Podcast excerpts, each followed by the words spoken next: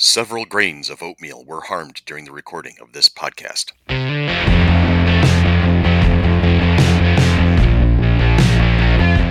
From Rochester, the home of the Playhouse, Fantasy Raceways, and the Silver Ball Saloon, it's the FC3 Mighty Monkey Business Podcast, starring Billy DeTore, Tanya Metris, Dan Carmen, and your host, Christopher Frank. Take it away, Christopher.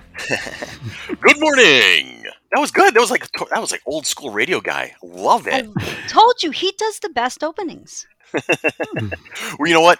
You know, it, it, it's what we have to do now, James. Is you and I have to practice. We have to throw in a dash of used car salesman, right? And then just really go over the top with it. Just Depends on what used car salesman. Do we go local used car salesman, or do you want me to go whole ham? You gotta go oh. huge. yeah, you have to go huge. We're going Fuccillo, man. Gotta go. No, no, no, no, no, not just Fuccillo. I'm talking things like the unbeatable dealer. We'll see you right here.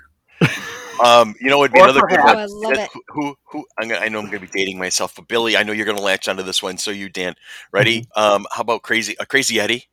Oh, love Crazy Eddie. Where prices are insane. Insane. or perhaps, if we're continuing to go old school, we can go with my boys, Vinny and Angelo, and Oh, hey. a Dodge. Taranda quite the Dodge. We'll patronize you like a family. Or we'll go monster truck Sunday, Sunday, Sunday. We'll sell you the whole seat, but you will only need the edge. Oh boy. We could go the understated route with you can't stack cars. There you go. Oh man. You know, it was Or- funny that uh, th- here's your first anecdote of the podcast is when I went to go buy my very first car. I'd had several used cars, and then like it was 96, 97, somewhere in that neck of the woods. I went to go buy my very first brand new car. I had a steady job. I was like being adult. I was so excited, right?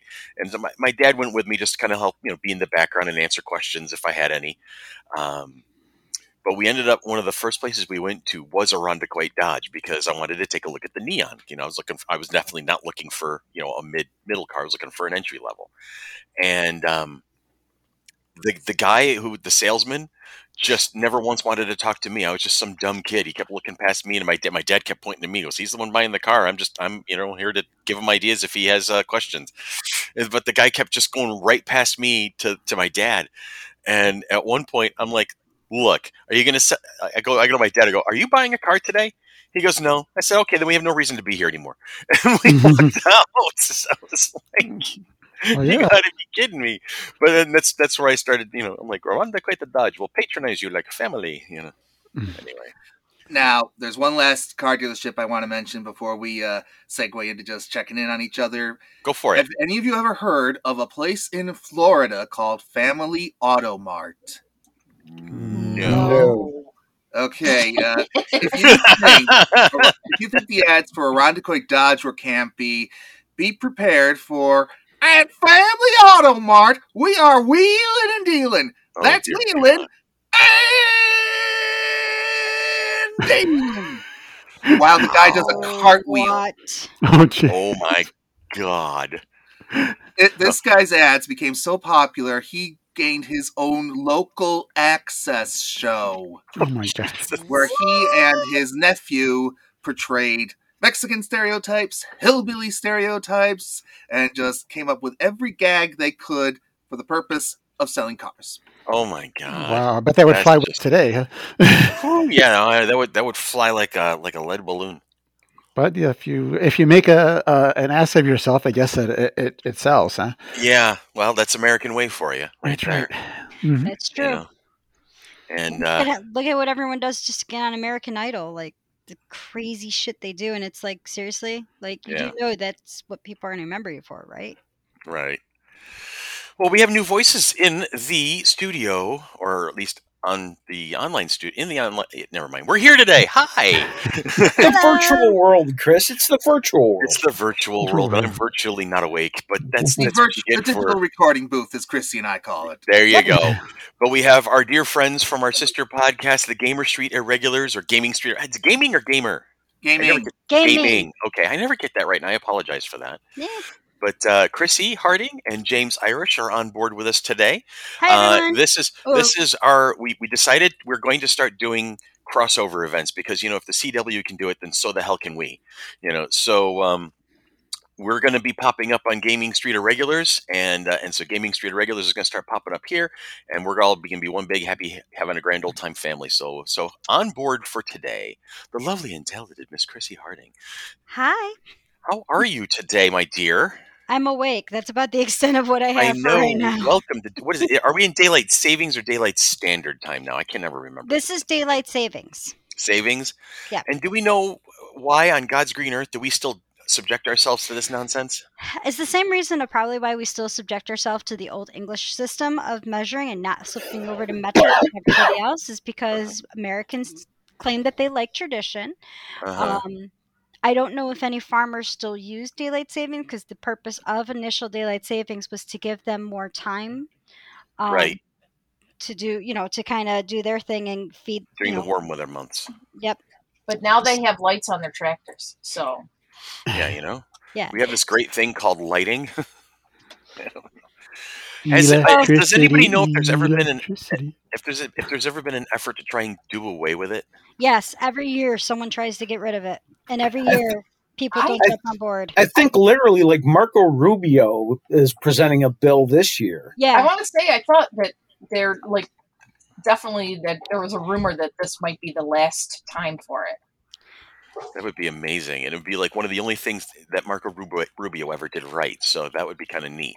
Yeah, now they're also up against the candy lobby, who doesn't want to make Halloween too bright. Are we Oh, kidding me right now? Like nobody, act, like anybody actually goes out on Halloween anymore. Thank you, pandemic. No, they just have sometimes really really big parties where a lot of people got COVID from them because Yeah, well, they decided they were going to do that. It's probably sa- safer to go trick or treating than it was to have those parties. So, yeah. They're wearing the wrong kind of masks. yeah. Ay, So Madonna mia. But also along for the uh, this cacophony of, of entertainment would be uh, Chrissy's cohort in crime on the Gaming Street Irregulars podcast, Grandmaster Mr. James Irish. James, my boy, great opening today. Thank you for that.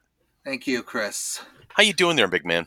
I'm do- doing what I can. It's uh, busy ke- keeping up with not just this, but the upcoming project that, should everything go according to plan, will Uh-huh. debut two days after you listen to this very podcast. Nice, you're coming up this Friday.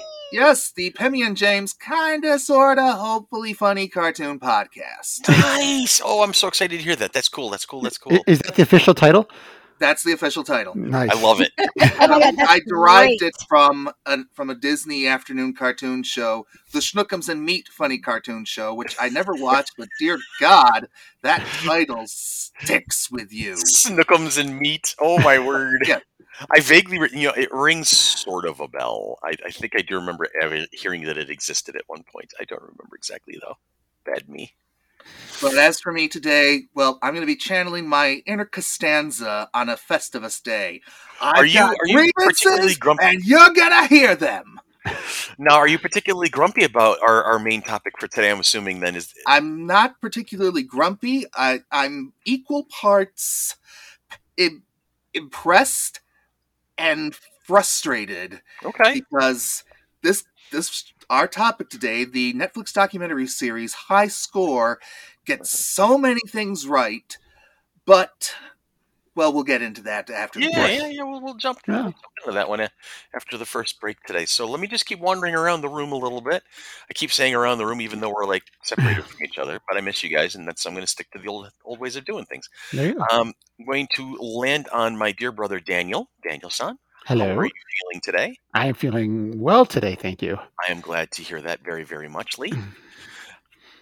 How's uh, you know treatments are progressing? Everything's going all right. Uh, I'm I'm on a break right now between treatments, so uh, Okay. th- I get a next next one on Thursday. So that's when I'm going to be down in my not so good anymore for a while. But yeah. but it's hopefully it's a lower dose this time, so hopefully it won't be as bad. But we'll so see. do I need to make chocolate chip cookies for you? they're, they're never a bad thing. I, I wouldn't say no. Okay, This kind of this kind of falls under why did you have to ask? The question, the answer will always true. Yes. Very, very when very it comes to true. chocolate chip cookies, it's always yes, please. Yeah, but Yes. but basically, I had almost two weeks where I couldn't t- have anything cold. So anything Well- drink, drink wise or food wise, I, I couldn't have handled anything cold. So you know, warm soda kind of thing, or warm hot water, or hot chocolate, or Mm. whatever. You know, at least room room temperature, I could sort of get by, but cold, it Uh-huh. was, um, yeah. So I, I'm That I'm, an interesting. I'm, I'm loving having cold drinks right now, and I had some ice cream last night, and um, but come Thursday, it's gonna be back again, at least to some extent. So that's the That's a really Well, you weird have your uh, heated blanket to yes, I'm up doing in. that. That's that's already so. Have the cats found it? no, they, they they don't you know they don't like me that much. The cats for some reason they tolerate me for, for, for treats, but besides that, they're not really. You're the guy who feeds us, but we don't need to know you're there. Right. I mean, everybody else around here, they, they, you know, they love it, but they, you know, but me, they just tolerate me so sometimes. So I don't know what's going on. You know, you're their you're their servant. Yeah. Yeah. That's all you are. Mhm. You're the servant. You're the That's you're the help. Well, my last cat, she was my baby, and she would come to me all, all the time, and she'd be, you know, and when she was there. But Which these one was that cats, one? Loki. Loki. Yeah, she was. But but but these cats are kind of uh, eh, they tolerate me. Juno is currently um, crashed out on my foot. nice. Your foot's She's warm. chilling out. It's my my left foot is very toasty at the moment. My right foot's one is jealous. My right foot's telling me I need to get another dog because it's jealous, and I, the rest of me is like, no, No. no, you're not getting another dog. And my right foot's very upset by that. But there's this whole conversation going on in my head because, as I mentioned on Dan and Chris Save the World, there are two voices in my head at every rate, at every moment. Just two? There's just two. No, there's there's there's the the one that controls the mouth and goes wandering off and says whatever the hell it wants to, and then there's the other one that's basically going, "What are you doing? Why why are you? What do you stop that? Why are you saying that? Oh come on, really? They don't, talk to each other. they don't converse that much. They don't agree on things. they don't agree on things. The the you, the time you really have to worry is when the two of them are on the same page. Oh, You know. makes sense. Yeah.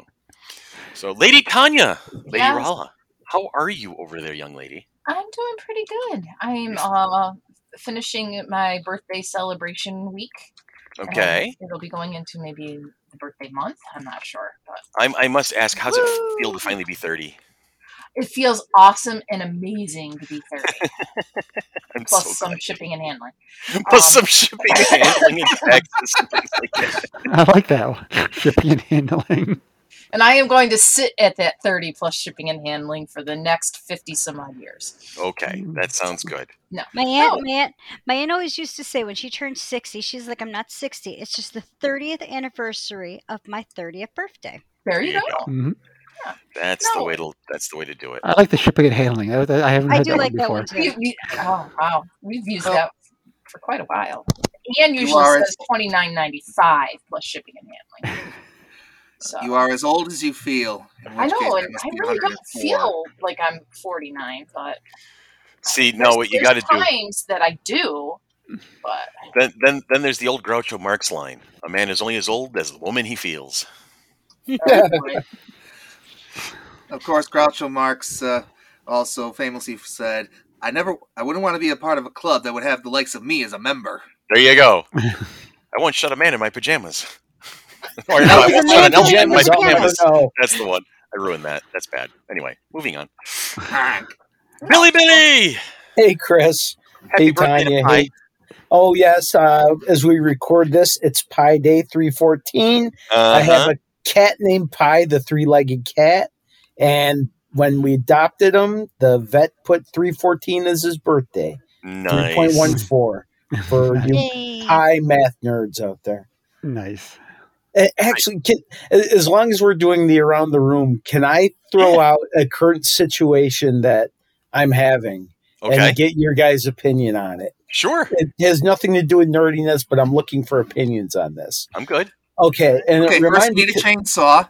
Oh, oh, wait, you gotta tell us first. I, I- I just just might actually um and because it was in the news yesterday there's a gentleman in the news who has got who's getting at least 15 years in jail Okay. um do you know the story of the guy with the music school no. No. out in parma the parma music school who was secretly taping little kids Oh, Oh yes. yeah, I okay, heard. yes. Oh, Okay, yeah, and turns out he had much more than that.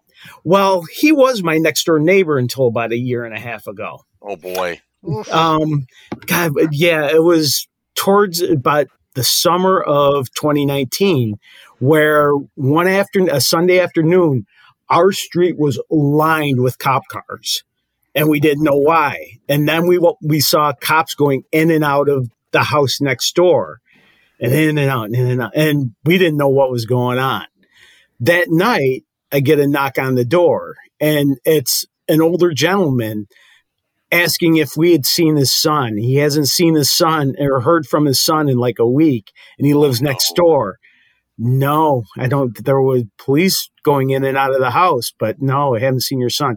Found out a few days later through some news connections I had that the guy had been arrested for that dark, awful thing that Yeah. that and he had been in jail, and that's why the father hadn't heard from him. Well, the Uh-huh. house sat empty, house sat empty. And then this past summer, I get it was bought by flippers. Okay.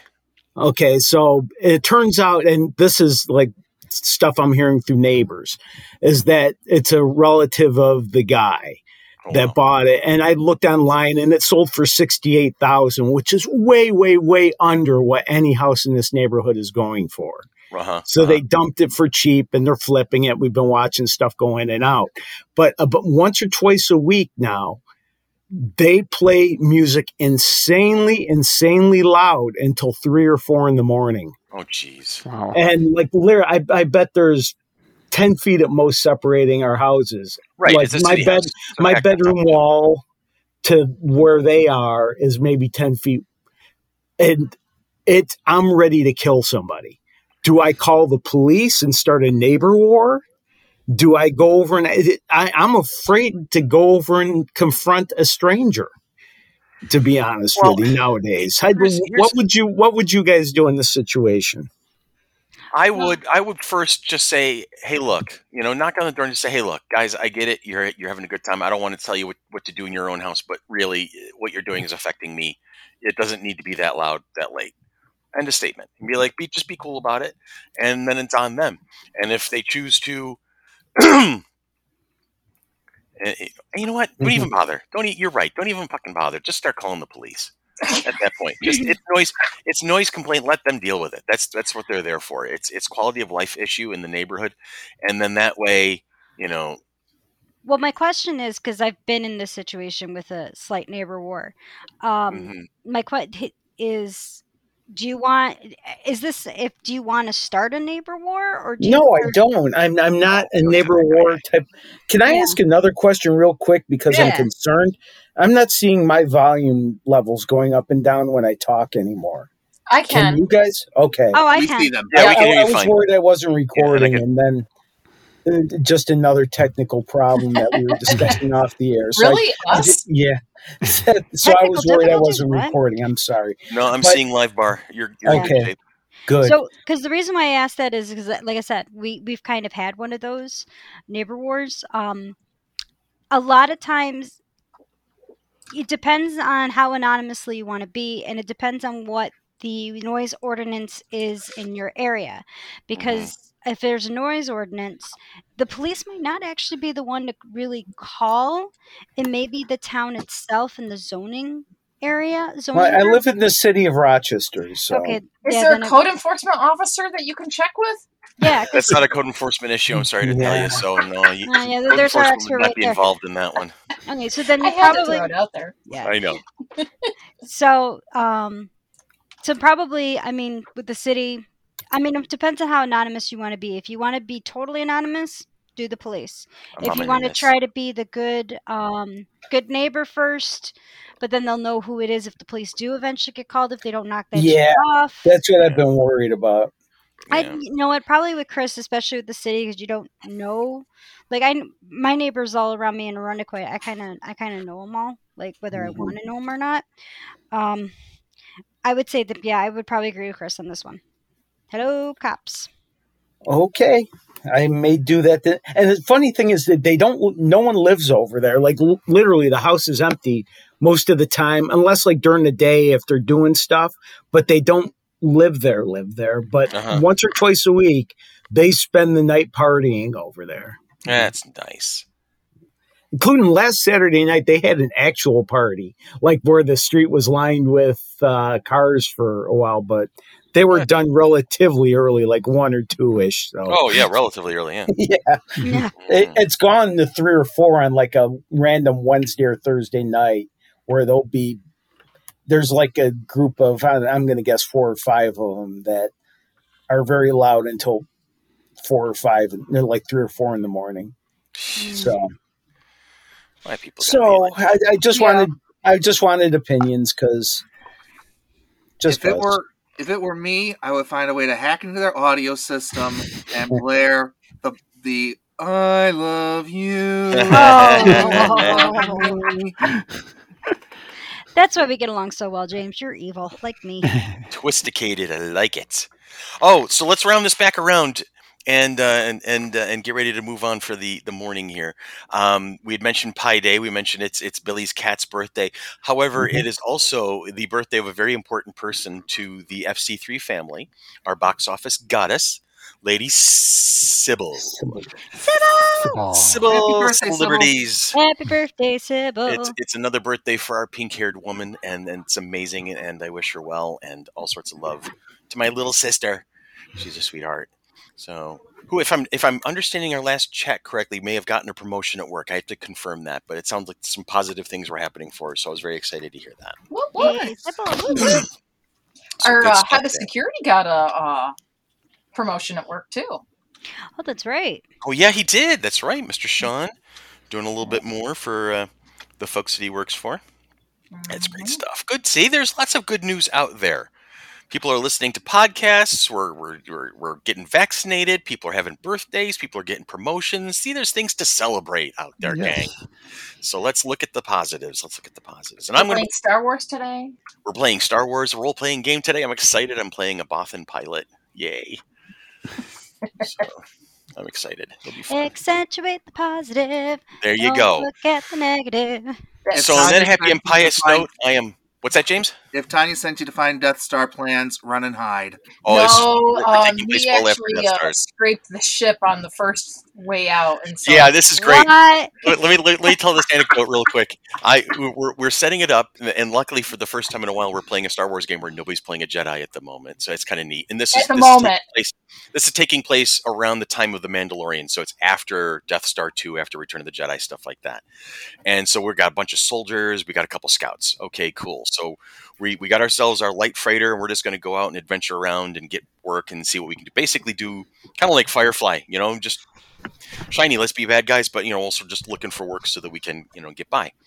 Um, and I'm like, okay, I'm playing the pilot. I called pilot. Got it. Cool. I put all my points into pilot, and I'm you know I'm excited about it. My very first piloting role is undocking the ship, and I rolled Mhm. a one. Oh no. and I'm grinding the ship on. You know, it's it's a, like you know, think Galaxy Quest, where when they're launching the ship, and he's just grinding it right along the side of the space dock on the way out. Yeah, th- my character could wind up being one of the greatest pilots in the galaxy he's ever seen, but everybody in his party is going to remind him of the time that he ground the paint job on, on space dock on the way out. You know, so it's, I think it's great for role playing. You can't you can't like write story backstory like that. That is just awesome because you'll be like pulling these maneuvers with these light freighters and just going completely gonzo, and people are still going to remind him, "How about that time you ground the paint job on Space Dock's wall?" Okay. Yeah, and uh, our friend Scott just never is never gonna let him live it down because he's like, yeah, and I had to buff. I was keep buffing out the uh, scratches on it. Yeah, it's, Scott's playing the chief engineer, and and uh, our Q branch, our tech wizard. I'm playing the pilot. I'm playing a Bothan, which is kind of an animal, kind of. Uh, of he's got fur and ears and whatnot. So I'm playing him like a cat person, and so I'm playing my my character's name is Hobrin Phaelus, but you call him Hobbs, and so oh. Scott is playing Kelvin. of course. Oh, Kevin and Hobbs. So and so Kelvin and Hobbs are the people who run the ship so that the crew can go do the missions. So and and that's I, that we're having a good old time already. I mean, you know, when Scott and I get going at the table, the banter between the two of us is always entertaining. So That's a bonus episode we're gonna have to do, Chrissy. Critical failures. Yes, I am writing that down. critical failures. Oh my god, I've been role playing games for thirty plus years. I have several stories. We'll just have to make sure we can do it when you're not running the game for uh for the, For the kids. uh, for the Yeah. kids. Right. Yeah, you guys are usually recording while I'm DMing. All right. So, with that being said, my dear friends, we're going to take a quick break. And when we come back, our topic of the day is a series on Netflix. How many episodes? Six episodes? Six Six. episodes. Oh, It is called High Score, where we dive into the gaming world and start talking a little bit more in depth about a variety of things, including stuff that James is going to be kvetching about shortly. So, let's take a quick break. And when we come back, it's High Score time.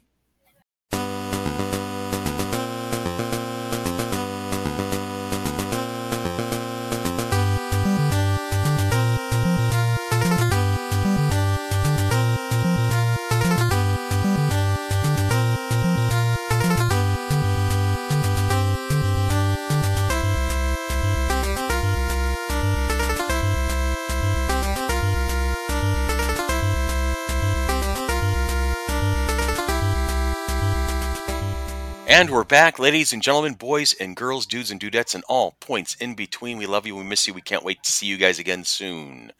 All right. So on Netflix, we love our documentaries, except for Tanya, who does not like documentaries, but that's okay. We still love her anyway. Uh. High Score is a Netflix docu series created by France Costrel. I hope I ma- did not massacre that name. It features stories and interviews with the developers and creators of early video games. The series first premiered August 19th of 2020. It's six episodes long, and each episode's what about an hour, hour and a half, give or take? around there, about an hour. About About that 45 minutes. 45 minutes to an hour. Yeah. So time flies when you're having fun.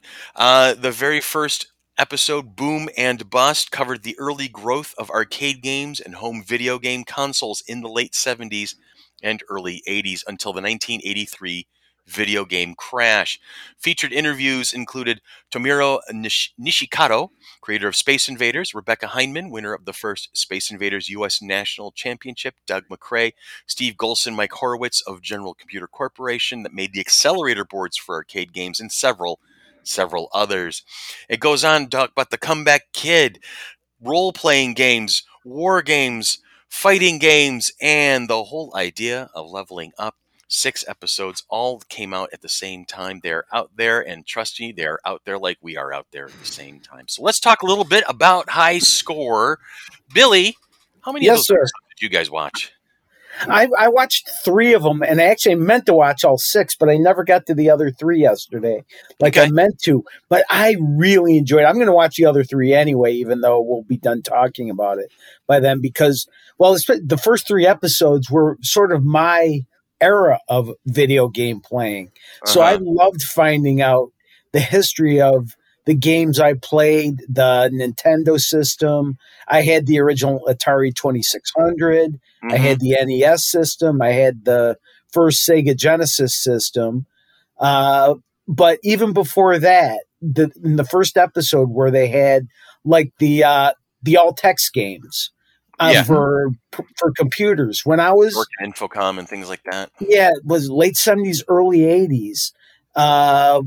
We I had a computer class where part of it was playing one of those games. There was a Star Trek game where it was, do you choose this or this? Mhm. And you answered, you just got hit by a Klingon photon torpedo. You're now dead. Well, and to me, that was just the funnest game, that Star Trek game yeah, okay, I'm gonna I remember that. go light speed six over to this quadrant and look around and but it was all text and then it, the three episodes i saw covered the stuff i grew up playing so i really enjoyed them and i liked their, the way they told the story i, I liked the uh the woman who used to be a young boy the one that won the space invaders championship and wound up developing games Okay. and uh, I, I just I found the stories of the people fascinating, and I liked reliving the games that I grew up playing. So That's cool. that's what that's my review of the first three episodes. All right. That's very I also, cool. I like the fact that they also they gave they shined a spotlight on someone whose contribution to console gaming was completely overshadowed has been overshadowed for a while, and that was Jerry Lawson, Mhm. um, who Mhm. who they went and interviewed his kids because unfortunately, um, Mr. Lawson, you know, had passed away a while ago at the age of seventy. Um, but I was really kind of cool to go and see like because you can talk to the developers, but I like the fact that they talked with his family, so you got to see who he was outside of the accomplishment that he gave us. Okay. Um, and it was kind of cool listening to his kids talk about him and everything. Um, I watched all the episodes a while ago because this is it was such a good documentary for me, and it's a good introductory documentary because there are some things that they skipped over, didn't go into. Of course, with only six episodes, you have to kind of pick and choose, and I'd love to know what was left on the cutting room floor. Yeah, there's that. There's that. Not just a matter of six episodes, but no promise of Netflix from a second season of, of a second season. Yeah. Mhm. This, is- this is the same group that did the toys that made us, and they were Okay. given two seasons for that show right off the bat. They say so in, in the introduction. It's an eight-part documentary series about the toys that we all know, and, and so on. But I don't think they had that same luxury, and that's why I find this series both brilliant and frustrating. because Yeah, because I was going to say, you know, where, where Billy was very, very pleased with the, the series. James, I, and I'm not going to say you're completely the opposite end of the spectrum because I know that you you did say you had some some positives and some things you really did enjoy, but you also came in, you were ready, you were loaded for bear. Oh. I, I have a theory that that the more you know about a subject, the less, the more likely you're to nitpick it. Like Yeah. I'm, I'm a sports fan, but my favorite sport is baseball. hmm A Mhm. baseball documentary I'll enjoy, but I'll also sort of nitpick. Mm-hmm. Whereas I'm not a basketball fan, but man, did I love that Michael Jordan documentary almost more than anything I've watched lately because I don't have as much of a history with basketball. So I'm just late. I'm allowing myself to let the, them describe the story to me without me having as much information about it. now I need if to caveat. I need to caveat my criticism by saying Yeah. I have no beef with the producers themselves. I have no issue necessarily with any of the stories they picked. It's just the format that they wound up with, and again, the lack of a promise of more episodes from Netflix gave them impossible choices. Really? For, for, for starters, Okay. on episode one, they give us details on Space Invaders, Pac Man, and Miss Pac Man, and uh, the uh, the failure of the ET game, and of course the story about Jerry Lawson. All of these things are absolutely crucial and important, hmm and all these things deserve to be in that episode. But 48 minutes to cover the span from 1977 to 1983, seven of the most crucially formative years of an industry, it's not enough. It reduces Midway, one of these one of the largest distributors of pinball, electromechanical, and video games, to a bit player mentioned only as the American publisher of Pac-Man. Mm. It gives Williams, one one of the most innovative arcade developers of that period, the creators, the company that came up with Defender, Joust, Sinistar, Robotron 2084. They're just cabinets in the background. So, so I'm just, so, Yeah. and I'm just thinking to myself, this is the sacrifice they had to make to Mhm. just so they could get the the stories they decided editorially were the most crucial, the most personal, and the ones that would appeal to the broadest audience. And it's it's incredibly difficult. Yeah. I mean, you look. I look at episode two, which is the Nintendo focused episode. You know, come come back in. Nintendo basically brought the, the video, the home video game market back from the brink, and they talk a lot about about Donkey Kong and Super Mario Brothers, but Legend of Zelda is basically mentioned in passing, and the most it's discussed is in the context of Nintendo's game counselors. Okay. That- And I mean, come on, Zelda is is like the Alpha Mega to Super Mario Brothers Alpha. But Mhm. those those two go hand in hand when it comes to creating the phenomena that the, the NES brought in the mid to late eighties. So it's Yeah. not so much the story they told; it's the story they didn't tell. Yeah, Okay. like I said, there's there's probably a lot of stuff left on the cutting room floor with this because, like James says, he's right. Legend of Zelda really kind of redefined um, really role playing games before they were Mhm. text based. This is the first one where you actually were like the, you actually could move the character how you wanted to move him versus how the text wanted you to move him.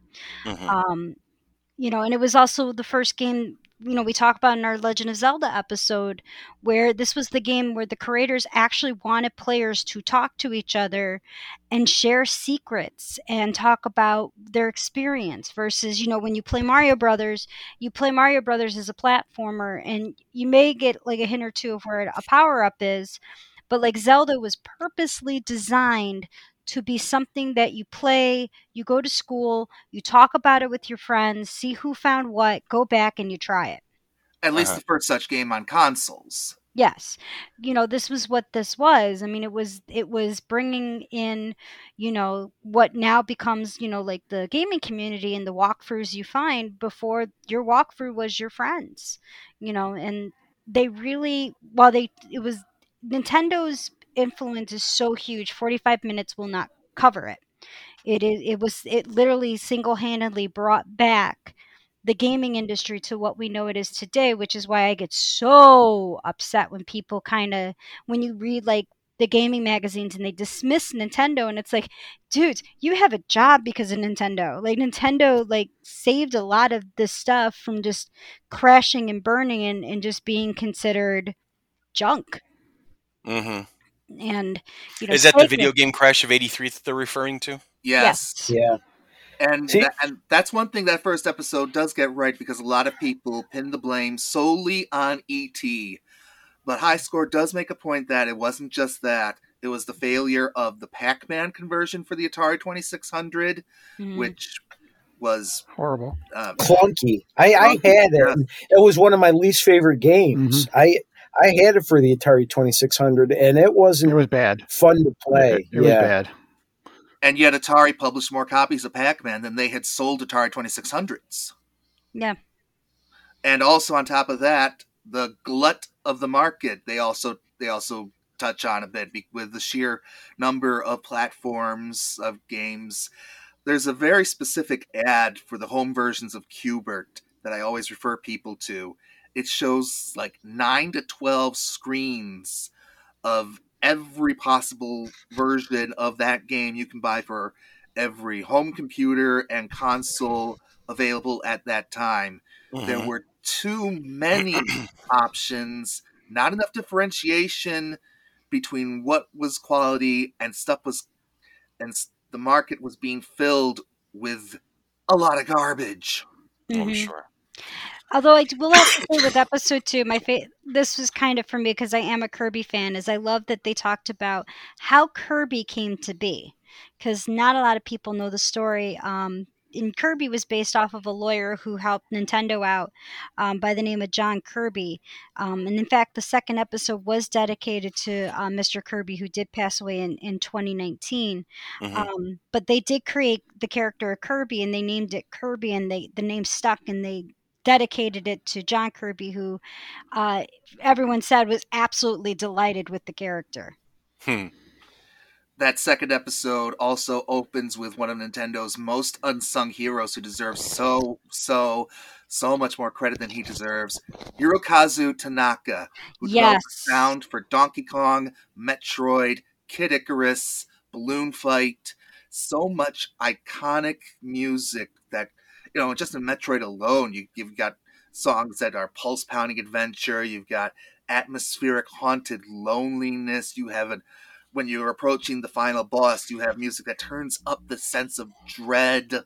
You know, this mm-hmm. was groundbreaking stuff, but you you say the name Hirokazu Tanaka or even his nickname Hip Tanaka to someone who might have played Metroid 30 years ago and they'd go, "Who?" yeah. I, I, I didn't know. No yeah, and idea. he was actually the he actually with the music.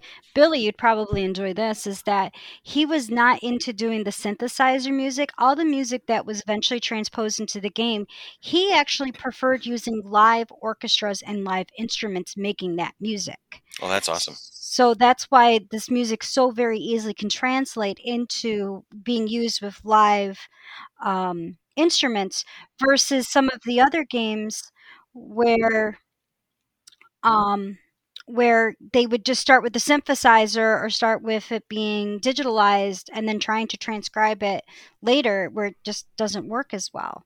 Mhm. Um, I mean, so he truly is an unsung hero where he started that, and we now see it in more different games like Final Fantasies. Um, music is done that same way. Really, almost every Legend of Zelda game has done been done that way, along with Castlevania and Metroid and um, some of the more sweeping epic games where they start with the live orchestra and then digitalize it versus digitalizing it and then trying to adapt it to live instruments. And he deserves a whole lot more credit than he ever got for that. Well, why do you think it's got skipped over? I mean, you know, if you had a 45 minute format and only six episodes to play and you have several topics to cover, do you think that kind of fl- fled or led into, you know, kind of some of these issues being truncated or passed over? I have a feeling it did. I mean, any any documentary always runs into what stories help your what stories help the story you want to tell. hmm Um, and that's always hard. The fact that they gave him some time was awesome because everyone forgets his contribution. When they talk about video game music, he is they name him once and then they don't talk about it. Where this guy did so much. Like he technically could be considered the John Williams of the video game world. Like he created so many themes that we know and love hmm and you recognize them. He made those. Like he created those. Dan, I Um, can recommend a couple songs we can use for the breaks uh, of his. Yeah. He um and I have a feeling a lot of what was cut and left on the cutting room floor is when you're making a documentary, you have a story you want to tell. You have to pick what tells your story. It's you know, they could I mean this series could easily go for another 20 to 30 episodes of just everything that happened in the video game industry from the 80s to now. You can do Um, a single episode on just Tetris. Exactly. Um, and have it be fascinating, not be boring. Because, I mean, that's such an amazing, that game there has such an interesting history, too. Especially Tetris Attack, which absolutely looks nothing like Tetris and features Yoshi. Um, That was actually a panel de pon game in Japan. mhm. But now, but now Christy and I are really showing our nerdy side. Actually, just, just speaking of Tetris, I, they, they did uh, they focused on the kid that won that uh, the gaming championship Mhm. and how he spent so much time playing Tetris to where he saw the shapes like in his dreams at night. I same thing happened to me. I wound up playing so much Tetris that even when I closed my eyes, I just start seeing the shapes, trying to figure out how they fit together. You get addicted to that game. You and I do. love Tetris. Indeed. Um, Oh, There's, yeah. a, there's a phrase for that the Tetris effect. I, Yes. And studied. they they uh my family's like hey can you tetris the refrigerator so everything can fit Oh, that's cool. and i Oh, can yeah. do it to the dishwasher too so i will go back and rearrange the dishwasher so everything fits in and it's all because of seeing the stuff on tetris and Oh, my last name is metris so i get that Tetris. joke at work from the kids Yeah. I mean, like we used to say here, you know, when my mom, when people were like, "Can you get this to fit?" I'm like, "Of course I can." I was good at Tetris. Um, I used go. to have an, I used to have a Tetris war with my dad where we would go back and forth trying to beat each other's high scores. Um, you know, I I got, didn't get to the point of seeing it in my sleep. That was Legend of Zelda, um, where I would hear the music. I'd be sitting there and I'm like, I'm hearing the theme from Legend of Zelda. Am I going on a quest now? Like as a kid. Um, but yeah, like Tetris, I mean, there's so many games that have made us. There we go. Netflix Mhm. documentary, the games that made us. Go. There you go. Um, you can pay me rights for the naming later. Um, so, but you know, and then they go into the the dreaded console wars. So I will start this. Yeah, that's the episode that uh, was was dubbed uh, War Games or like that. That was it delved into Sega versus Nintendo, not necessarily a, a Command and Conquer style game. Oh, I see. Okay. Yeah. So it's like, and this is rumbling this. How, who were you, Nintendo or were you Sega? Because back in the '90s, you had to be one or the other. You could not be both. but we That's had weird. both but you still always preferred one over the other. Like um, I was always a Nintendo girl. Uh, my best friend was a Sega girl. Um, James, what were you, Nintendo or Sega? I was a Nintendo guy, but I but considering I cut my teeth on the ColecoVision, where Mhm. Nintendo and Sega games coexisted in the same environment before either of them were publishing consoles in the United States, I always saw the war as kind of silly.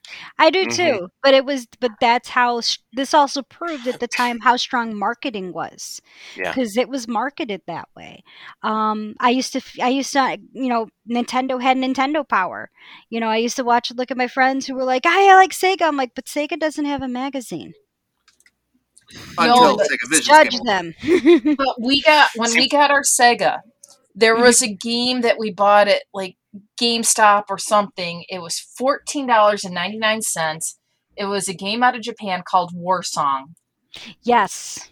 And I tell you, we have gotten our fourteen dollars and ninety nine cents worth out of that game at least tenfold because um, you it, it's a role um, it's a turn based role playing game and you ha- I can't remember what the king's the um, prince's name is but then he levels up to a king and and I know Minna is the um is the cleric that levels up from like cleric up to high priestess and things like that and there's other um, soldiers that you can hire and things like that and if the the king character dies your game's done so you have to restart but you Mhm. could have like four games saved on it and things like that and it was like there was a hint of like a war song 2 that was coming out we we bought this probably 1994 1995 and we still have the game we still have the sega and every so often we'll kick in the the sega just to go back and reminisce and play that game Yeah. I have to try this now. It actually came out in 1991 um, in the U.S. Uh, and it, its actual name it's called War Song here, but it's known as the Lane Grasser series in Japan. Um, eventually became turned. Eventually was the inspiration for Fire Em- Emblem. yes Um, and i love fire emblem Yeah, so there was actually this was a game in a, a pretty long series. There was one and there was like I think up to three or four games. Um, then the first one came over as War Song. They were going to bring over number two, but they felt the sales weren't good enough for it because uh, they were comparing it to like Sonic the Hedgehog and John Madden. So they were like, eh, which stinks because the Sega um, system actually is very well made for role playing games but they never they never ever invested really into that market. The two really good ones are Warsong and Beyond Oasis. Those are the two really good role playing games on the Sega system. Where Nintendo like went all in for role playing games. And that's yeah, what Nintendo was desperate to make RPGs a thing. They, they- published the first Dragon Quest game in the United States. They published the first Final Fantasy game in the United States. They kept saying, "Hey, look at this! These are great! These are awesome! These are spectacular!" And though people played, there were plenty of people who played them. They did not catch wildfire the same way that the Mario's and the Zeldas and the Metroids and the Punch Outs were. Mhm. So and Castlevania. Castlevania Super Castlevania is an amazingly good game. Right. Um, But the ironic thing is, and something that the role playing game episode didn't touch on, is what got the Japanese RPG really uh, going was a bunch of little critters. Mm-hmm. They did here in not the States, anyway. yeah. They um It took they- Pokemon. it, Pokemon Pokemon's Final Fantasy kind of started it. Pokemon cemented it. Um because I remember people always would talk about Final Fantasy at school. Um, but Pokemon was like the one that like pounded it into place. Um, and the reason why they really pushed for it was because in Japan, role playing games are huge. Like, you know, they're the majority of the game they don't do the first person shooters like um, in North America. Um, Pals is most definitely into football, their football games and their platformers. Like if you look at any of their actual libraries, you can tell what what is big in certain countries. And I know Nintendo was trying to make the JP JRPGs big here because it would have been nothing to import those games over. They already have the games. It's just translating them. Um, and even back then, I mean, and even translations of those games um, really did not get refined. Did not Sorry, get that was me. that's worries. okay. Uh, didn't really get refined until the fan community started getting involved and was like, okay, we need better translations for these games. Um, and I have a friend who actually that's how he got hired in Japan. Um, he paid for college by doing fan, by actually doing fans translations for games and animes. He spoke perfect English, he spoke perfect Japanese and all the dialects, and they they literally had him do that while he was going to school, and that's how he paid for college. And now he, he does it all the time in Japan. Now, you want to know the craziest thing about Japanese RPG games? Sure. What's? They they were inspired by a Dutch individual named Henk Mm. porting over an American computer game, the Wizardry series, to Yes. Japanese computers. So it wasn't even. when was necessary- Wizardry out? Because I remember, I remember Wizardry, Wizardry, and like Ultima, and and a couple of those others. They were all kind of like contemporaries of each other, if I remember correctly. Give me a, s- Oh. give me a second. I could pull it up because I do have that saved on here somewhere. Because using that is going to lead me into the episode three role players that that Tanya and I watched the other night. Yeah, and the sad part is role players didn't even touch on Wizardry. No, well, I think it was because of availability. You know, here's the thing. They didn't have enough Is- time. Yeah, Yeah. I don't think they had enough time. You know, it's you guys. You guys have taken a, a forty five minute pod, uh, forty five minute documentary and talked about another, you know, three hours worth of material very easily. And that's the wonderful thing about these these particular episodes. At least this is what I'm seeing, is that these are a great taste for you to to inspire people to go ahead and look further Yeah. you know you do you want to know more Th- sorry starship troopers reference um you know so I, you know and then you hit oh no no no no I'm, I'm sorry it was 70 degrees the other day i'm looking out my window and i'm seeing snow that's bothering me at the moment i Oh. apologize. yeah. I'm sorry. My mom was yelling that up the stairs, and I'm like, I'm I'm podcasting. What? yeah my computer by the way is steadily starting to collapse little by little there are certain applications that are not working right now Yeah. so the fact that So i'm still Wizard- the podcast is nice Yeah, so Wizardry, actually, the original Wizardry, this is like the only time you'll ever see a flip like this, came out in North America in September of 1981.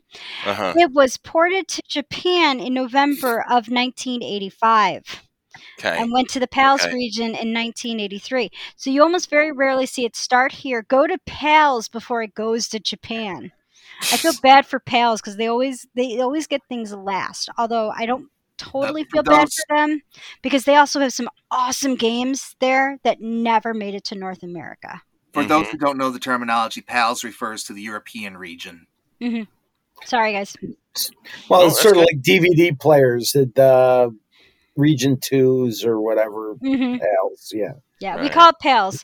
Um, and I like like I said, I al- I always feel bad for pals because usually they never get anything like first sec first or second. They always get it last.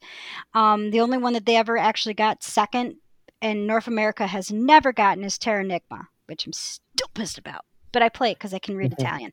Um, but yeah, like they they the, like I said, a lot of this stuff here had to be cut because it's not the story they want to tell. And one of the things, like people who like me and James, who are very heavily into video games, like we're sitting there like, but what about this? And it's like, we forget that somebody like my mom who's watching it wouldn't have any idea what that game is. Actually, I was I was going to don't ask you. forget, In, but oh, I'm we, sorry. s- we don't necessarily forget that because you know like chrissy and i have been saying this whole time it's the impossible choice what do Oh, you yeah. cut It's at Sophie's the same choice. time we know it, it's like billy said the more we know the more we're going to nitpick Oh, Well, yeah. that, I, I was going to ask one thing I really enjoyed, but I have a feeling that maybe you didn't as much was sometimes just the personal stories, the story Oh. of the kid that won the championship, or in the role playing game episode, the the gay guy that created the gay blade video. Oh, yeah, game. yeah. that's a Oh, yeah. Which I, I loved that story and sort of the outcome and following that along. But I have a feeling that maybe in your world, that is a little story that they made way bigger for the sense, for the sake of the entertainment of it for the Yeah. TV actually show. i think it was I think it was actually very crucial and very t- very important that they included that story and gave vo- voice to people who would otherwise be marginalized in what is quite frankly perceived as a monolithically cisgender white male fandom. Yeah. Mhm. Ryan Ryan Best has broken so many um so many doors down with with Gay Blade to the and it is actually I've actually um I played a demo of it. I really really want to play the full game. It just my my my plate is full with games I want to play. And it's an amazingly good game. And the fact that he did it and and he did what he did with it and they told the story of it which I'm like thank you Lord that somebody put this story in because um while we do talk about the big uh the big industries indie games like what he did are going to not only give us new stories to tell in this industry um, break down doors in this industry that usually are slammed shut because game not game developers but game CEOs and game owner like the people who own these companies are always stuck with the idea that their clientele is going to be the teenage white straight male boy. Not realizing that there are so many other people who play these video games to escape or to see these stories. Um, and that's where indie games are amazing, is because they're telling those stories that normally would not make it past the green the green light section or the green get the green light from a big studio. Right. And the heartbreaking part of that is it wasn't always that way too. Oh you no! look at the advertising campaign for Centipede, and the, the main ad flyer showed a woman playing that game with her daughter. Yeah.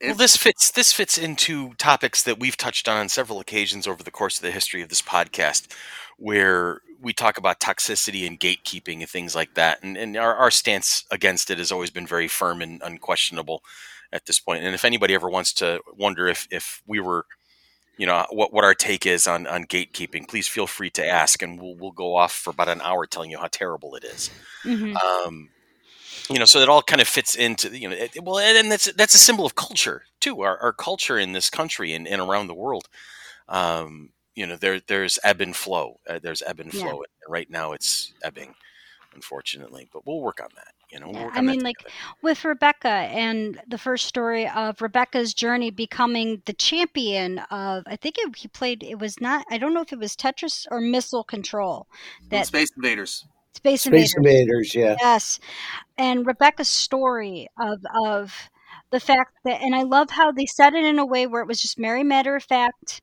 They told her story, you know. Granted, you know, and and I love the fact that they acknowledged that.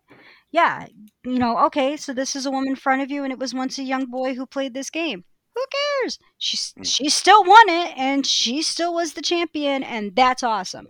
And Mhm. I love that how they framed a lot of the stories, like with Jerry Jerry Lawson's story, which gets overlooked. Um, the stories that they picked to tell were perfect for for this documentary. It was perfect. You Mhm. couldn't you I could I, I, as a producer when you want to tell a story that touches people across the board. We all know somebody like Rebecca. We all know somebody like Ryan. We all know someone like Jerry. Yeah. They're, they're people who they are they weren't just names. They're pe- they were people who we know in our life. So people like Jeff, um, who ended up becoming a Nintendo game counselor. How many of us have called into the Nintendo game counselor line looking for help? I did. I unfortunately was told no because it costs money. Um, believe me. Uh, the one time I did was just because I was trying to figure out what was wrong with the game system, and the guy was like, "Okay, here's the ABC Electronics. Take it to them." I'm like, "Okay, Dick, we need to take it to ABC Electronics." He's like, "No." He's like, "It works just fine. You have to blow into the cartridge." I was just going to say that. Now here's Ah, the the good classic. which was the worst thing you could do. but Really? Yeah, it's the worst thing. You're adding moisture to it, and it will actually start to degrade the game. Oh, no kidding. Yeah, I learned that when I got older, though. Like when you're mm-hmm. young, you're like, "Hey, it works." Mhm. I Now, just learned it today. Hmm. That's funny. Now here's the good news. Episodes four and five, the one in the Genesis versus Nintendo War, and the one in the fighting hmm. games, they actually nail the story selection almost perfectly. Yes. The, that episode, the Genesis episode, focuses in on Sonic the Hedgehog, John Madden football, and those were the two biggest movers for Sega in their battle against Nintendo for uh, just trying to get their part of the market share. And, and they and they tell a lot of crucial stories about the background behind those games, how John Madden got involved, how a, a young gay black man made Brooke came into EA and instituted a change in the 95 edition of Madden to make the default players African American instead of white. He And was the first. about- yeah. Gordon uh, Bellamy.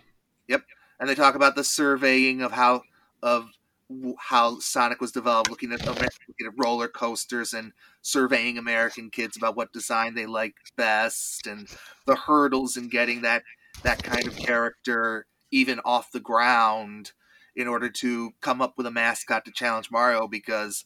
Well, they don't mention that their previous attempt at a mascot, Alex Kidd, just wasn't doing it. But you don't need Alex Kidd for that story. No. Although I will say, um, hang on one second. I'll be right back. Okay. And while we're waiting, I'll just quickly touch on episode five, the, the fighting game. The most, hmm the I mean, you know, the even though the ones everybody knows are Street Fighter and Mortal Kombat, and you can go deeper into stuff like what SNK was doing. Mortal Kombat and Street Fighter were generally the market leaders. They were the ones innovating the genre, and it was. I, I wish they would have gone into the original Street Fighter's creator a little bit more, but at the same time, I understand the desire to focus on the biggest hits. Yeah. All right, I'm back. Sorry, I had to do tech support for my mom. Um, Everything okay over there? yeah, she just she got a notification from Windows about updating. She's like, "Is this real?" I'm like, "Yeah, that's real." So I, I, I will admit I did mess with my mom a little bit. My mom has dipped her toe into the world of uh, Echo, and uh, oh no, I can't say the name. Dan and I talk about this on Dan and Chris Save the World. Yeah, yeah, yeah. yeah, Um, but uh, I, I changed it so that when she asked for her opera music, um, the response was the auto destruct sequencer has been initiated. This house will self destruct in 30 seconds. And she just stops and she stared at it for a moment and then she looked over her shoulder at me and she said, Fix it. I have not I have not pulled that one on her yet because I I like the fact that technically I, I don't have to pay rent. All I have to do is fix things. yes. Um, so I kind of don't want to screw with that too much. Maybe when I leave, if I ever Fair. when I when I leave, yes, but Yes. not right now. Valid. Yeah, but I will say, um, going back to the Alex Alex Kidd, they they Mhm. did try to make Alex Kidd a thing. Um, they Alex Kidd and I think what's called the Magic Castle is one of their first role playing games on there. It's not bad. It's it's Alex Kidd. Um, it's not Zelda. So, um, but yeah, they had to come up with something that was going to work against Mario, and Mhm. you know, round one didn't work, and they couldn't really use Acrobat or Bonk because those were being used by um, other systems at the time. Um, so they had to find something, and they the happy accident of Sonic the Hedgehog, the little blue blur, um, you know, was a was a boon for them because for a very long time, like there that was a true rivalry right there. That was like the first time I think Mario ever really got challenged as a as a video game mascot. hmm And interesting enough, the whole entire series is narrated by Charles by Charles uh, Martinet, who is the actual voice actor for Mario Oh, that's cool. and cool. Luigi, Oh. and and Luigi. Wario, and Waluigi. Yeah, he does Oh, all yeah. of them, except It's like Princess it's Peach. He like doesn't uh, D, Dee Bradley Baker in Clone Wars. He did you know did several voices. Uh, so we could go on for a while about this show, eh, but it, it's nice to know that it, it's basically it may not cover everything we want it to cover, but it what it does is it gets people talking about a variety of things that are important to us. You know, And Well- can I say, it really made me wish I still had my original NES oh yeah, system or my Atari 2600 because those were the games I could play. And Missile Command on the Atari 2600 was fun. Whereas, like I said, Pac Man wasn't any good. Uh, Marble Madness was almost impossible. well, well, Tanya will tell play you as Marble soon Madness on a 26 I love backing up. Marble Madness. If you're Oh, I trying loved it in the arcade, but for some reason I never could play it well on Mhm. on Atari or Nintendo, whichever one I had. It I had- prob- I probably could play- Nintendo. I don't think Yeah. a 2600 could even handle Marble Madness. Yeah. No, they did not have the cabil- Yeah, it had to be. Nintendo. You're right. Well, well, Tanya will probably, I don't know if she'll lament or, or or giggle over it, but when we were watching the role players episode, as soon as I started seeing familiar territory, I went from sitting back on the couch like I normally do when I'm watching something to sliding forward onto the edge of the couch and leaning forward when I'm interested in something. Apparently, that's my thing. So when I'm really into something, I, I physically will move forward.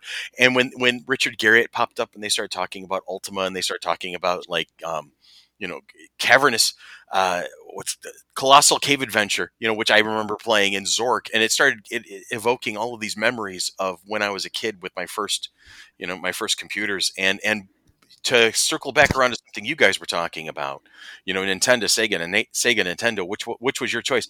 I would always say pc and i to this day that's my response i am terrible at console games. My thumbs do not like the the controllers it's, and that's just a and i'm fine with that i'm okay with that Yeah. but give me a keyboard and mouse and i'm going to kick everybody's ass So- and, that's, and that's the night. And the thing is, is that that was the one thing that this was focused more on console gamings, but the Mhm. unsung hero throughout that whole throughout the whole entire time period that they cover is PC gaming.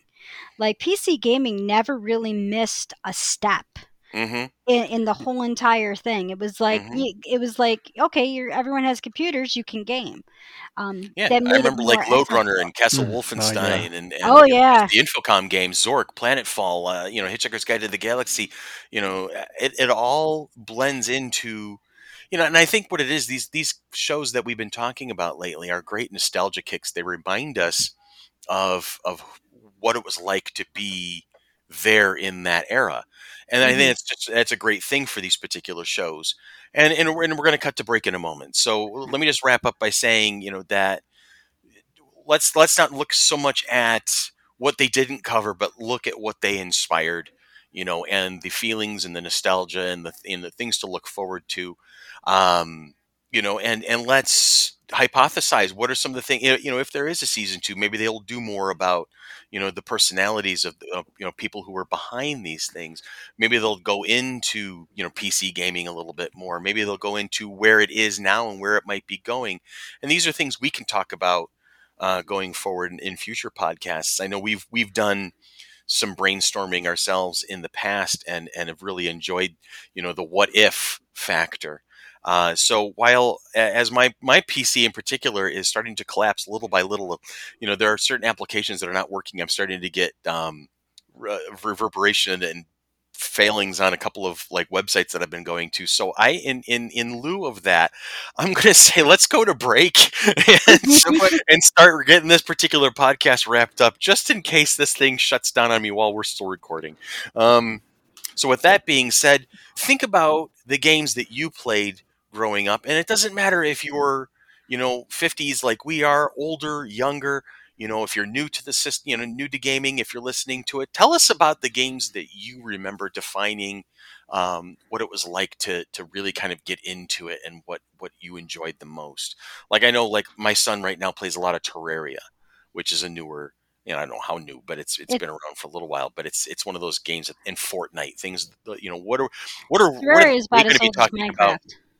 Yeah, w- 20, 30 years from now, what are they going to be talking about in terms of Minecraft and Fortnite and Terraria and things like that? So you know let's let's brainstorm that and share that on our, our, our threads and you know on on Facebook and whatnot, or send us a tweet tweet, uh, or jump on our link tree, link tr our link tr.ee backslash mighty monkey, and find a way to communicate with us and let us know what you think about this particular topic. So with that being said, everybody, thank you. That was a wonderful conversation. Let's head to break.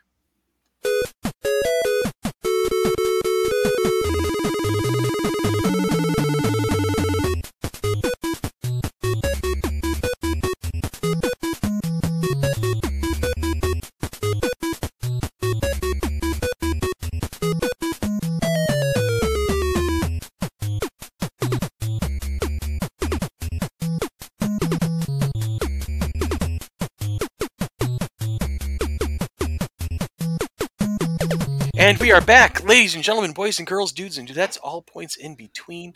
James, any last licks? You said you had something you wanted to mention. Yes, just really quick. Uh, there's not going to be a typical Gaming of regulars tomorrow, since this was Chrissy and I's primary research for this week.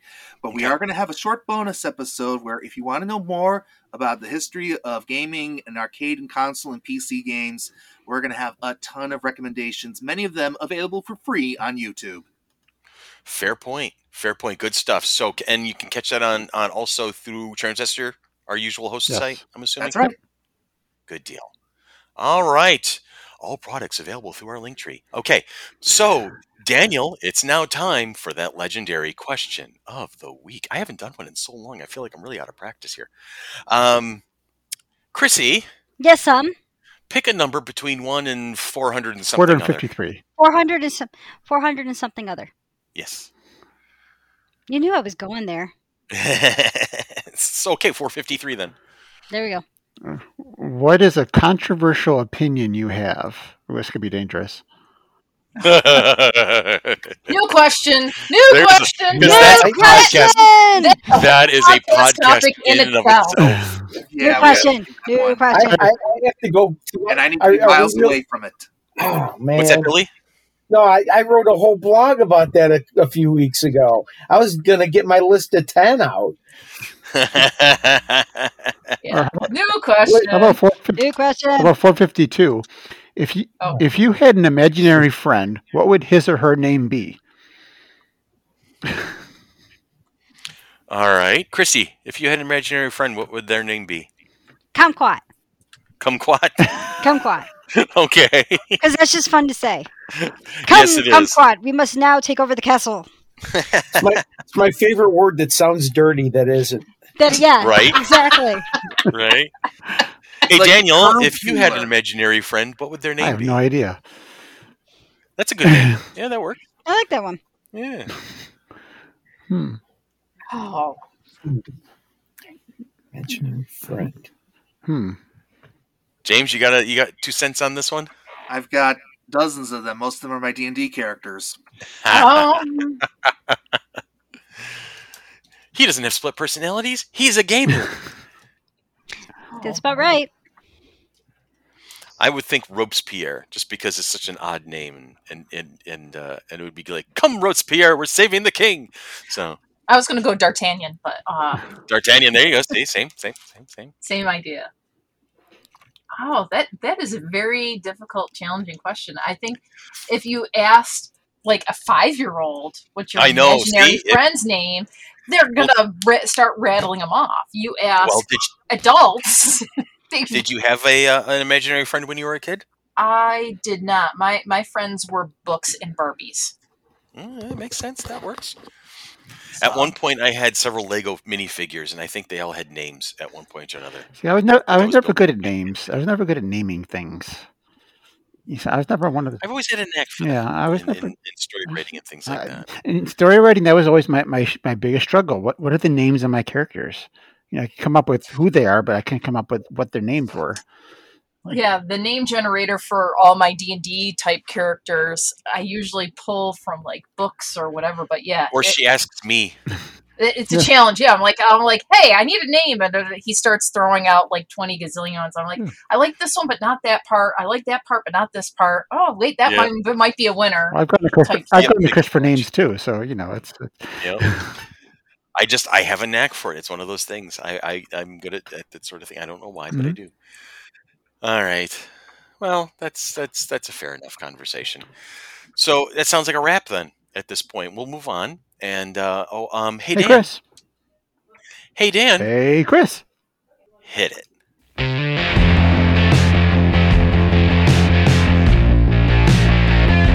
Because this is FC3's Monkey Business, your one stop shop for everything geeky. And as always, everything can be geeky if you love it enough. A product of the Mighty Monkey Corporation, purveyors and producers of the Flower City Comic Con, coming at you September 25th and 26th of 2021 at the Total Sports Experience in Gates. Like us on Facebook, follow us on Twitter, follow us on Instagram, follow us wherever we go, and we will lead you to where the entertainment is. You guys have a great week. Have a safe week. and We will talk to you again next week. Game over. Ah, nice. Woo! That was good.